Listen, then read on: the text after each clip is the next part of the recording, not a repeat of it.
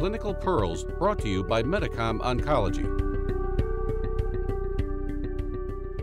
Hi, my name is Dr. Donald Harvey. I'm director of the Phase 1 Clinical Trials Section and an associate professor in hematology, medical oncology, and pharmacology at the Winship Cancer Institute of Emory University.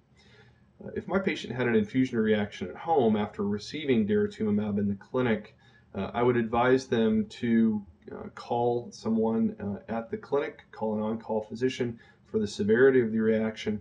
Uh, similarly, make sure that patients are given agents to take at home um, that like acetaminophen or diphenhydramine.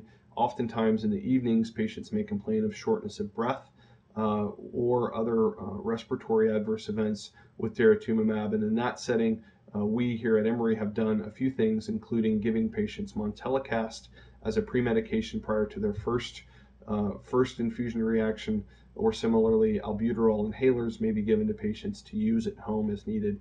But again, if there's a significant adverse event, we certainly want patients to contact us uh, urgently should they need to. Uh, for more multiple myeloma clinical pearls, please visit the Medicom Oncology podcast channel or managingmyeloma.com. Don't forget to subscribe to the Medicom Oncology podcast channel for more clinical pearls. And be sure to visit managingmyeloma.com for more practice resources.